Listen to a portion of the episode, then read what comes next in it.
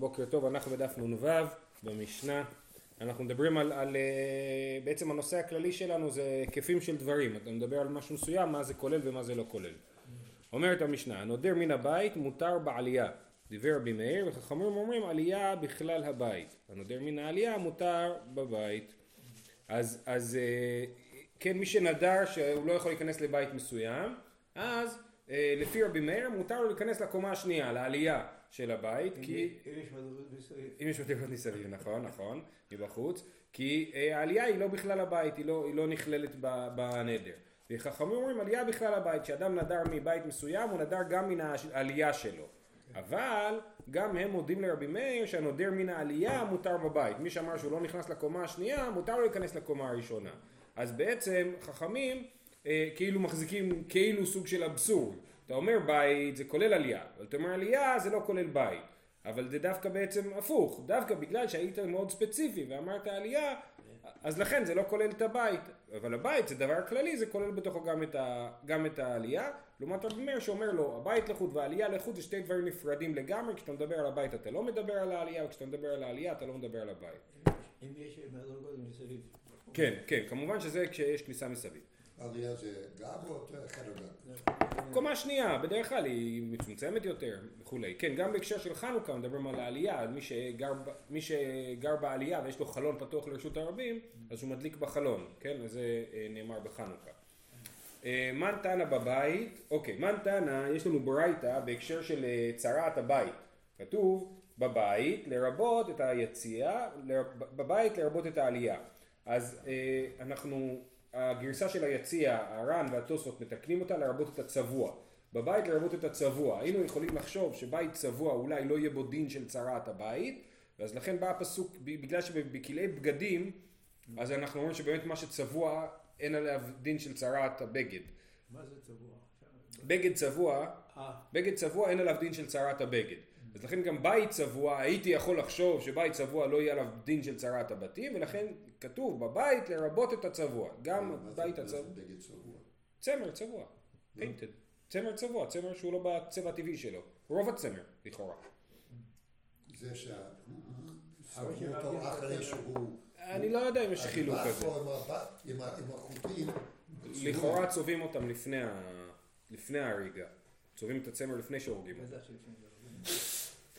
אחרת זה לא, זה לא יפה, זה לא יוצא טוב. אה, בכל אופן, זה לא לענייננו, מה שחשוב לענייננו זה ההמשך, בבית לרבות את הצבוע, בבית לרבות את העלייה, אז אומרים המילה בבית באה לרבות אה, אה, גם את העלייה. מי, מי התנא שצריך פסוק לרבות את העלייה? אמר רב חיסדא רבי מאירי, די רבנן, עמי רבנן, עלייה בכלל הבית, למה לקרוא בבית לריבויה?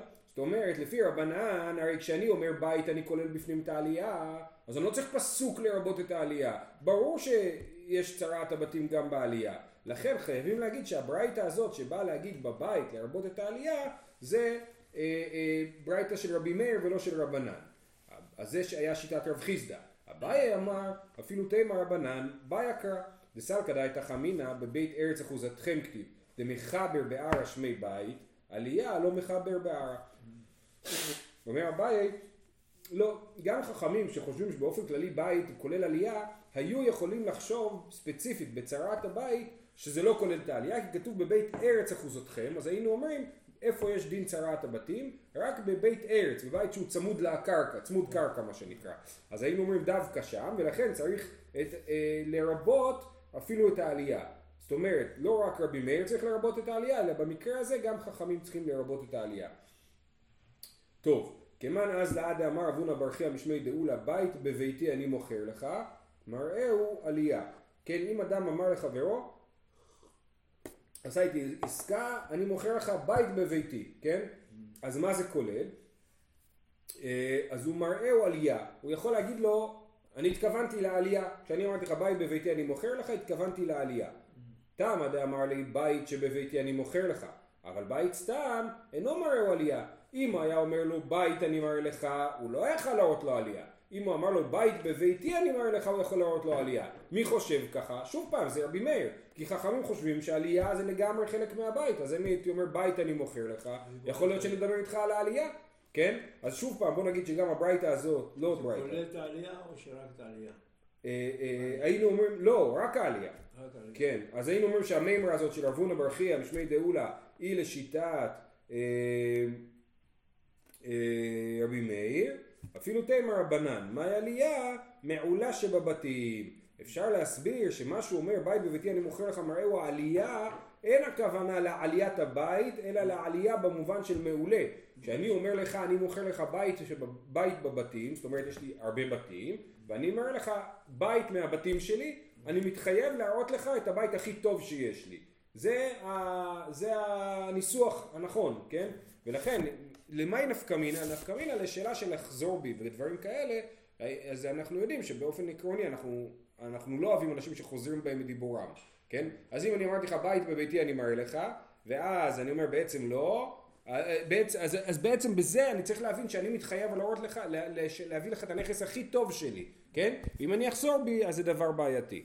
אז, אז שוב, אפשר להסביר שמה שכתוב בית בביתי אני מראה, מוכר לך מראה הוא עלייה, אין הכוונה לעליית הבית, אלא על הבית הכי מעולה, ואז המימרה הזאת היא לא דווקא כרבי מאיר, אלא גם כרבנן.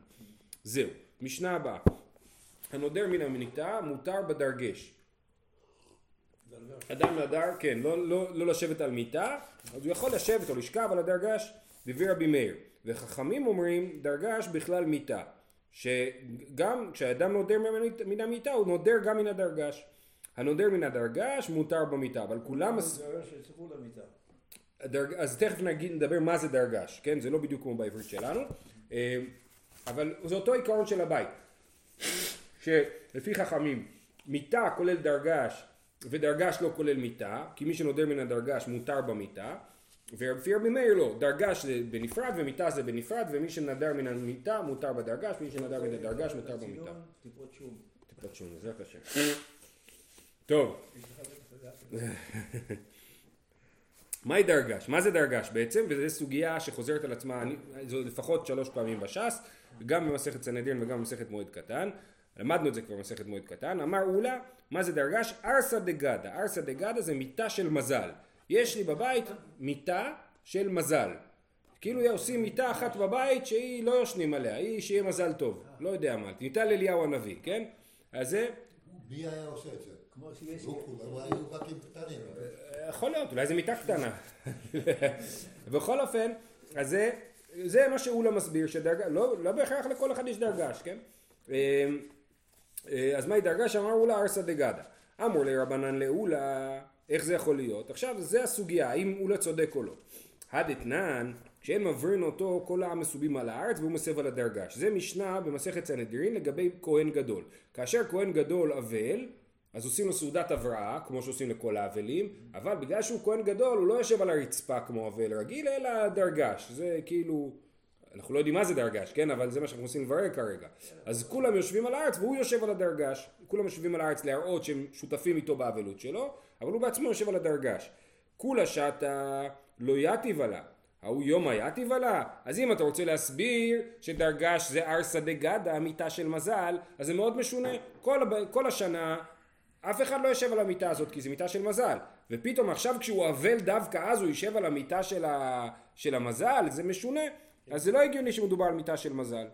אומר מתקיף לרבינה, למה לא? זה יכול להיות. מי דדאבה, בשר ויין. דכולה שעתה איבאי אכיל ואיבאי לא אכיל. ההוא יומא, אנא אבינן ליה. כן? כל השנה, אם הוא רוצה יאכל בשר ויין, ואם הוא לא רוצה הוא לא יאכל בשר ויין. ובסעודת הבראה אנחנו מביאים לו בשר ויין. אז היום כל העניין של היין פחות נהוג. גם בבשר, אבל היה, אבל, אבל פעם, בזמן האבלות, וגם למדנו את זה במסכת מועד קטן, היו משקים את האבל הרבה יין, כמו שנאמר, תנו מי, אה, יין, לש, שחר למראה הנפש, תנו יין לעובד ושחר למראה הנפש, כן? אז היו מביאים יין, ל, אז, אז כל השנה לא אמרו לו לשתות, במיוחד, עוד יותר מזה, כהן גדול הרי, הוא בכלל לא יכול לשתות, כי הוא צריך לעבוד בבית המקדש, הוא לא יכול לשתות, כן? ודווקא בסעודת הבראה כן מביאים. אז כמו שאנחנו עושים דבר מיוחד בסעודת ההבראה שאנחנו מאכילים אותו בשר ויין, ככה יכול להיות שאנחנו עושים דבר מיוחד שהוא יושב על הדרגה שהוא לא ישב עליו כל השנה. אז זה שהוא לא ישב על הדרגש כל השנה זה לא מוכיח שדר... ש... זה לא מוכיח ש... בקיצור זה יכול להיות שמדובר על ארסא דגדה ושהכהן יושב עליו דווקא עכשיו כשהוא אבל משנה את מקומו ויושב על הדרגש. אז אלא הקשיא, אלא סיבה אחרת אנחנו נדחה את הרעיון שהדרגש זה ארסא דגדה, אלא הקשיא, דתניא, דרגש לא היה כופהו אלא זוקפו. כאשר אדם אבל, אז הוא כופה את כל המיטות בבית, הופך אותם, כן? אבל דרגש כתוב שהוא לא כופהו אלא זוקפו. והיא אמרת ארסא דגדא הוא, והתניא הכופה את מיתתו, לא מיתתו בלבד הוא כופה, אלא כל מיתות שיש לו בתוך הב- הבית הוא כופה. אבל כתוב שאת כל המיטות צריך לכפות, אז אם דרגש זה סוג של מיטה, אז גם אותה כופים. אז הופכים, הופכים, כן. אז, והם יושנים כאילו על המיטה ההפוכה. אז, אז, אם, אז שוב, אם אתה אומר שדרגש זה ארסא דגדא זה מיטה של מזל, אז ל- כתוב בברייתא שלא כופים את הדרגש. אבל אם מיטה- דרגש הוא סוג של מיטה, אז כן כופים את הדרגש, כי הוא, לכן חייב להיות שדרגש הוא לא מיטה. כי אם הוא היה מיטה, אז, אה, אז אה, היו כופים אותו. והתניא כופה את מיתתו לא מיתתו בלבד הוא כופה, לכל מיתות שיש לו בתוך הבית הוא כופה. אז הנה הוכחה שדרגש זה לא ארסא דגדא. שוב, זה, כל הסוגיה היא ניסיון כאילו ארכיאולוגי לברר מה זה דרגש, כן? זה הנושא שלנו. אז אומרים, הלו קשיא, יכול, לא, יכול להיות שדרגש זה ארסא דגדא ולא קשה. אמרנו, מה הקושייה הייתה? שכופים את כל המיטות? הנה תראה, יש עוד מיטות שלא כופים. מידי דאבה, המיטה המיוחדת לכלים. יש לך מיטה מיוחדת לכלים, אתה שם את כל הכלים על מין מיטה כזאת, מין אה, משטח, כן, משטח עבודה מוגבע, כן, זה מין סוג של מיטה. אה, אז כמו דתניא, אם הייתה מיטה מיוחדת לכלים, אין צריך לכפותה. אם יש לאדם בבית מיטה מיוחדת לכלים, אז הוא לא צריך לכפות אותה, הוא לא צריך להוריד את כל הכלים מהמיטה ולהפוך אותה, הוא יכול להשאיר את זה ככה. אז אותו דבר אנחנו יכולים להגיד שגם את הארסא דגדא לא צריך לכפות. למרות שזה מיטה, לא כופים אותה. אז שוב, היה כתוב בברייתא שלא כופים את הדרגש, נכון? ואמרנו, אם דרגש זה מיטה, חייבים לכפות אותו. ומה התשובה? לא, יכול להיות שדרגש זה אה, מיטה, ובכל זאת לא חייבים לכפות אותו. כמו שמיטה מיוחדת לכלים לא חייבים לכפות. אלא, אלא איך אני יודע שזה לא ארסא דגד, יש לנו קושייה אחרת. אלא היא קשיא קשיא דתניא, רבן שמעון בן גמליאל אומר, דרגש מתיר קרביטיו והוא נופל מאליו. והיא דרגש ארסא דגדא הוא קרביטין מאיתלי. אז, אה, אה, אה, אז איך, אה, רבן שמעון גמליאל אומר, איך כופים את הדרגש, מתירים את הקרביטים שלו. כנראה שיש לו איזה שהם לולאות, שבהם תפוס המשטח של המיטה, תפוס על, על איזה שהם לולאות. יש מסגרת, כן, עוד מעט גם נעסוק בזה שוב, יש מסגרת שזה נקרא ארוחות המיטה, ארוכות המיטה, המסגרת של המיטה, ואליהם יש קרביטין שזה סוג של לולאות שעליהם תפוס המשטח שעליו ישנים. אז כתוב דרגש מתיר קרביטיו, ואם אתה רוצה להגיד שדרגש זה ארסא דגדא, לארסא דגדא אין קרביטין. למה? ככה אנחנו יודעים שאין לו את זה קרביטין. ככה זה, לא עושים את זה ככה. אז עוד פעם, אלא היא קשיא קשיא דתניא, רבן שמעון גמליאל אומר דרגש מתיר קרביטיו והוא נופל מאליו, והיא דרגש ארסא דגדא הוא קרביטין מאיתלי. יופי, אז הוכחנו שדרגש זה לא ארסא דגדא, כי לדרגש יש קרביטין, ול, ולארסא דגדא אין קרביטין. אומרת הגמרא, כי עתה רבין אמר, שאילתי לה אומר רבנן ורב תחליפה בר מערבה שמי דהו שכיחה בשוקא דצלעי, כן? היה יהודי בשם רב תחליפה בר מערבה, שהוא אה, היה מצוי בשוק הצלעי, האנשים שמתעסקים באור. מערב הזה ארץ ישראל. כן, אז הוא בר מערבה, אז הוא בן ארץ ישראל, מעניין, הוא לא קרוי על שם אבא שלו, על שם ארץ ישראל. אה, אז הוא אומר, ושאלתי אותו, הוא היה, התעסק בענייני אור, שאלתי אותו מהי דרגש, אמר לי מהי דרגש, ארסא דצלה, מיטה מאור, כן, אז דרגש זה מיטה מיוחדת מאור, עכשיו על זה נקשה שוב פעם, איתמר, אה, סליחה, זה הסבר אחד לדרגש, הסבר נוסף לדרגש, איתמר, איזה הוא מיטה ואיזה הוא דרגש, אמר בירמיה, מיטה מסרגין אותה על גבה, דרגש מסרגין אותה מגופו. אז הסברנו קודם איך עושים מיטה, יש לנו ארוכות המיטה, שזה המסגרת, ובאמצע יש חלל, ואת החלל הזה ממלאים. איך ממלאים אותו? אז אומר בירמיה, מיטה מסרגין אותה על גבה, זאת אומרת, אתה לוקח חבל ומעביר מצד לצד על גבי המסגרת, כן? צריכים לדמיין את זה. ודרגש מסרגין אותו מגופו, זאת אומרת עושים חורים בתוך ארוכות המיטה ומעבירים את החבל בתוך החורים ולא מעל גבי הארוכות. אומרת הגמרא זה לא יכול להיות, אז, אז הסבר אחר היה מיטה מאור, הסבר אחד זה מיטה מאור. הסבר נוסף זה שיש הבדל בדרך הסירוג, בדרך שמכינים את המיטה. אבל זה לא יכול להיות מי טבעי. כלי עץ ממתי מקבלים טומאה, זה משנה במסכת כלים, מתי, עכשיו באופן כללי הכלל בכלים שהם מקבלים טומאה ממתי שהם סיימו את העבודה שלהם. אז, אז כלי עץ, מתי זה נחשב שסיימנו את העבודה? המיטה וההריסה, מי שישופם באור הדג, כן? אז כתוב לגבי מיטה והריסה, מתי שלהם לא היה נייר זכוכית, איך הם היו משייפים את כלי העץ? עם אור של דג. זה מה שכתוב. מישהו, אני לא יודע איזה דג זה, ניסיתי, חשבתי על זה. צריך להיות דג עם אור אה, רציני, נכון? אבל אז ככה... איזה כריש. איזה כריש. חשבתי דווקא דג עם קשקשים אולי, לא יודע. מי שישופם באור הדג. ואם מיטה מסתרגת על גבה, למה לשאיפת אור הדג? אם אני אומר שמיטה מסרגים אותה מעל גבה, לא צריך לשייף את זה. הרי אתה לא נוגע בכלל בעץ, כי על גבי העץ יש חבלים, נכון? תחשבו על זה כאילו בעין מקצועית. אין שום צורך לשייף, זה מיותר לגמרי, למה סתם תשייף? סתם תשיג אור של דג, לא יודע מאיפה, ותעשה את העבודה הזאת? אין, לא היה להם משייפת, זה, זה עבודה. אה, אז אם איתה מסתרגת על גבה, למה לשאיפת אור הדג? אלא הא והא מגופן, בין אם זה אה, אה, ולכן לא יכול להיות שמיטה זה סירוג על גבה. כי עובדה שצריך לשייף את המיטה, כתוב במשנה במסכת כלים, שמיטה משייפים אותה. אז אלא הא והא מגופן, זאת אומרת גם דרגש וגם מיטה, הסירוג שלהם היא מגופן, לא על גבם אלא בחורים על המסגרת, ומה ההבדל בין מיטה לדרגש? מיטה אולי ואפוקי בביזיוני, דרגש האולי ואפוקי באבקתא. אז מיטה, לוקחים את החבל ומעבירים אותו דרך החורים, את החבל הזה בעצמו, ואת הדרגש יש חורים, בחורים יש לולאות, ואם אתם זוכרים מקודם ציינו שלדרגש יש קרביטין, כן, אז זה הלולאות האלה שנמצאות בתוך החורים, ו- ואני מריץ חבל בין הלולאות, כן? אז זה ההבדל בין דרגש לבין מיטה. האם החבל שעליו ישנים הוא תפוס בלולאות, או שהוא תפוס במיטה בעצמה. אמ, עכשיו יכול להיות שזה לא ההבדל העקרוני, יכול להיות שבאמת יש להם ייעודים שונים, אבל את, את זה עושים ככה ואת זה עושים ככה. אה, בכל אופן, אז לכאורה זה נראה שיש סוגיה שתי מסקנות או שתי אפשרויות.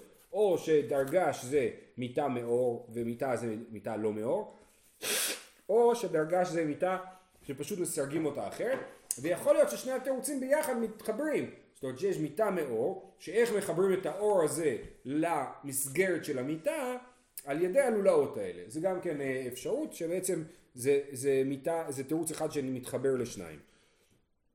אה, וזה מעניין כי בעצם אה, היה נראה לומר מזה שאני אומר שהכהן גדול יושב על הדרגש ושדרגש לא צריך לכפות אותו שיש הבדל של ייעוד בין, בין הדרגש לבין המיטה אבל המסקנה של הסוגיה היא שזה לא הבדל של ייעוד אלא הבדל טכני באיך זה הדבר הזה עשוי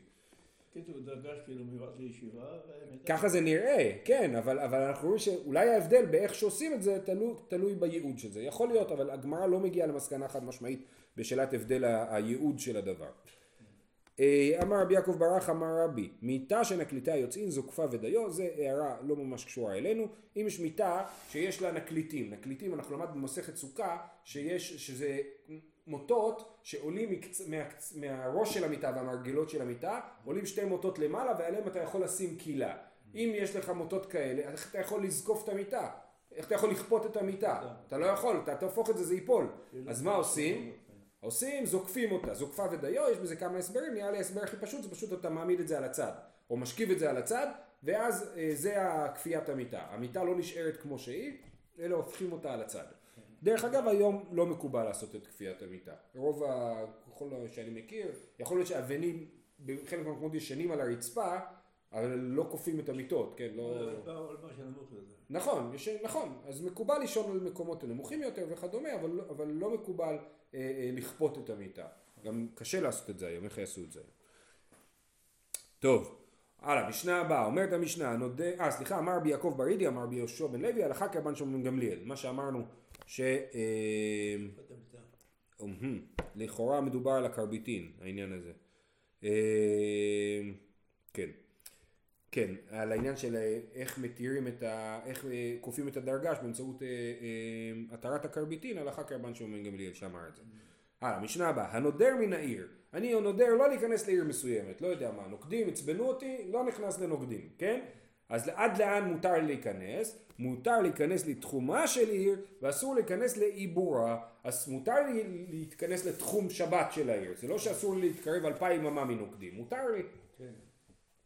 כן. אסור להיכנס לעיבורה של עיר. עיבורה של עיר זה 70 אמה מהעיר. כן, זה נחשב עיבור העיר.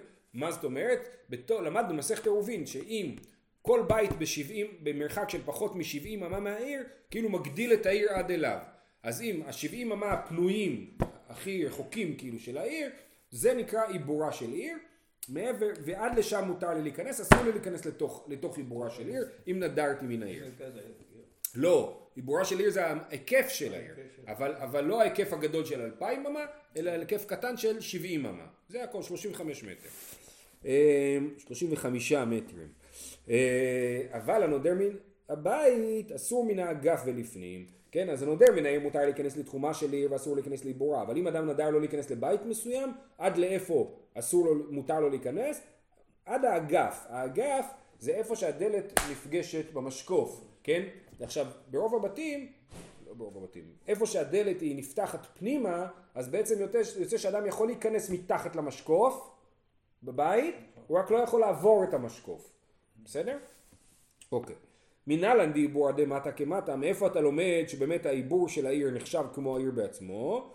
ממה נהלן דיבור עדי מטה כמטה דמי, אמר רבי יוחנן דמר קרא ויהי ביות יהושע ביריחו. כתוב ויהי ביות יהושע ביריחו לפני שיהושע כבש את יריחו. איך הוא היה ביריחו לפני שהוא כבש אותה ושם הוא פוגש את המלאך? דאמר קרא, אה, מהי- ביריחו? אילמה ביריחו ממש, והכתיב יריחו סוגרת ומסוגרת אין יוצא ואין בא. אלא שמע מינה בעיבורה. אלא אנחנו מבינים שהוא היה צמוד לחומה של העיר מבחוץ, וזה עדיין נחשב כאילו היה ביריחו. מכאן אנחנו לומדים שהעיבור של העיר הוא כמו העיר בעצמה. אימה אה, אה, אימה אפילו בתחומה. אם אני חושב שמחוץ לעיר זה כמו העיר בעצמה, למה אתה אומר שזה דווקא עיבורה של עיר? יכול להיות שזה גם כל התחום שבת של העיר. יכול להיות שיהושע היה רחוק אלף אמה מהעיר ואנחנו רואים שהוא נמצא ביריחו. איך הגעת למסקנה שזה דווקא עיבורה של עיר? אומרת הגמרא, אה, אקטיב בתחומה ומדותה מחוץ לעיר, כן, לגבי תחום שבת, זה לא לגבי תחום שבת, לגבי ערי הלוויים, בפרשת אה, מטות או מסעי, אה, אה, אה, לגבי ערי הלוויים כתוב ומדתה מחוץ לעיר, אה, אלפיים באמה, אז אנחנו מבינים שהתחום של העיר, האלפיים אמה הם נחשבים מחוץ לעיר, הם לא נחשבים מהעיר עצמה, אז העיבור של העיר נחשב העיר, אנחנו, אז שוב, מיריחו אנחנו לומדים שחייב להיות שטח מסוים מחוץ לעיר שהוא נחשב לחלק מהעיר, ומערי הלווים אנחנו לומדים שהתחום שבת הוא לא נחשב לחלק מהעיר, אז אנחנו מבינים שהתחום הזה הוא התחום המצומצם של העיבור של העיר נחשב לחלק? מהעיר. מה זה? כן. אז אה, אה, אה, לכאורה צריכים להגיד שזה אסמכתה כל הסיפור הזה, שזה לא באמת לימוד מהתורה הדבר הזה, כי אנחנו הקבר- בן דרים הולכים הכל אחרי לשון בני אדם, כן? זה רק רמז לדבר הזה שחלק, שבחוץ לעיר הוא חלק מהעיר. טוב, אמרנו שלבית מותר להיכנס עד האגף ולפנים, אבל מן האגף ולחוץ לא, זאת אומרת מותר להיכנס, הוא לא נדר מזה. אה, מתי ורב מרי ויצא הכהן מן הבית, שוב הגענו לצרת הבתים, יכול ילך לביתו ויסגיר, תלמוד לומר אל פתח הבית. אי אל פתח הבית יכול לעמוד תחת המשקוף ויסגיר, תלמוד לומר מן הבית עד שיצא מן הבית כולו. הכיצד עומד בצד המשקוף ויסגיר. כן, זה חשוב לך, בירו, שיום אחד יבקשו ממך לראות צרת הבית, בתור כהן, איפה הכהן עומד כשהוא אומר שהבית מוסגר. אז אולי הוא הולך הביתה ושולח להם מייל, הבית מוסגר, לא. בתוך הבית גם לא, כי הוא גם לא רוצה להיטמא. אולי הוא יעמוד מתחת המשקוף, אומרת הבית לא, אומרת הברייתא לא, אה, הכיצד עומד בצד המשקוף ויסגיר. בצד המשקוף. בצד המשקוף, זאת אומרת הוא יוצא החוצה צמוד למשקוף ושם הוא אומר הבית מוסגר. ומנין שאם הלך לביתו והסגיר עוד שעמד תחת המשקוף והסגיר שסגירו מוסגר, תלמוד לומר והסגיר את הבית מכל מקום. אם הוא לא היה, הוא לא עשה כמו שצריך, הוא עמד, הוא הלך הביתה ואז הסגיר, או עמד מתחת למשקוף והסגיר, זה בכל אופן עובד. אבל אידיאלית הוא צריך לצאת ולעמוד צמוד לבית מחוץ למשקוף. אבל אז מה אנחנו רואים פה לכאורה? שהשטח שמתחת למשקוף הוא נחשב לחלק מהבית, בניגוד אלינו שאנחנו אומרים שמתחת למשקוף, מי שנדר מן הבית מותר לו להיות מתחת למשקוף.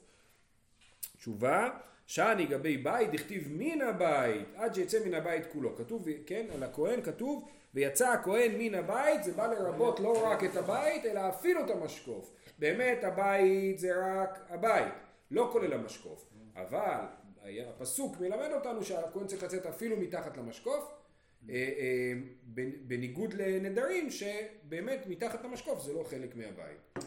זהו, שיהיה לכולם חנוכה שמח, יום טוב.